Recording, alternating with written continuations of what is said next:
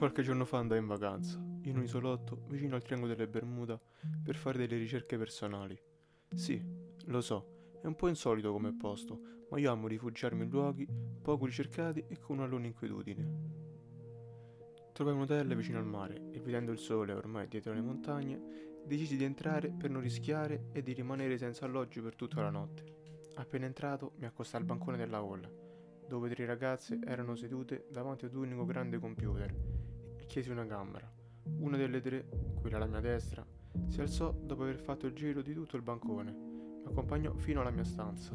Si fermò davanti alla porta e mi lasciò il braccio che aveva tenuto per tutto il tragitto in quel lungo corridoio bianco e rosso. È comoda, disse. Poi andò via, ripercorrendo rapidamente tutto il corridoio. Entrai ed accesi le luci. Notai subito che erano molto fiacche, davano un'aria poco vivace alla stanza. Guardando bene, una cosa mi colpì.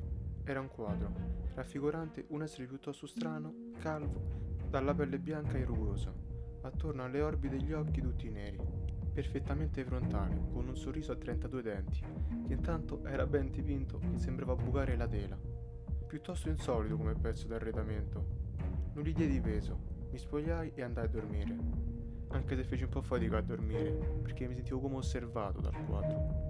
Mattina dopo, appena sveglio, notai una forte luce entrare da sopra il letto. Era molto luminosa ed intensa.